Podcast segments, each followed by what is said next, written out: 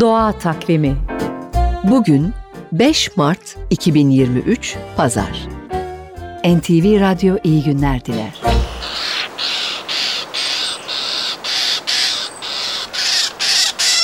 Sığırcıkların senkronize uçuşundan, danslarından bahsetmeye devam ediyoruz.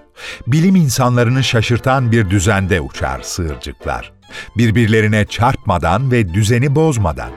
Peki bunu nasıl yapıyorlar? Uzun süren gözlemlere göre işin aslı şöyle. Her bir sığırcık kuşu kendisine en yakın yedi kuşa bakarak ona göre mesafe alarak yönünü, uçuş hızını belirliyor.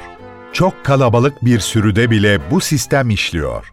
Buna ölçek dışı koordinasyon deniyor. Doğada örneği çok az görülen sistemin özü şöyle açıklanıyor.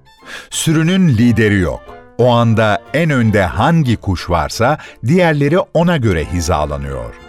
Sığırcık kuşlarından bir not daha verelim.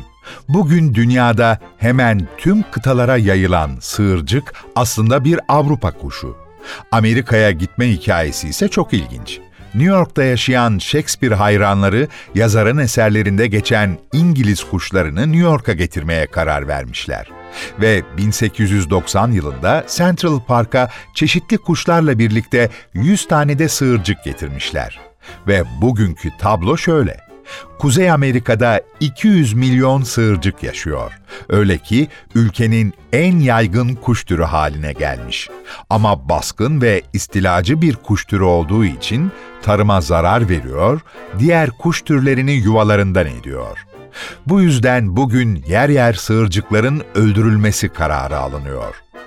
Kuşları tanımak ve doğayı keşfetmek için NTV Radyo arşivinden şehir kuşçusu ve kuş bakışı programlarını dinleyebilirsiniz.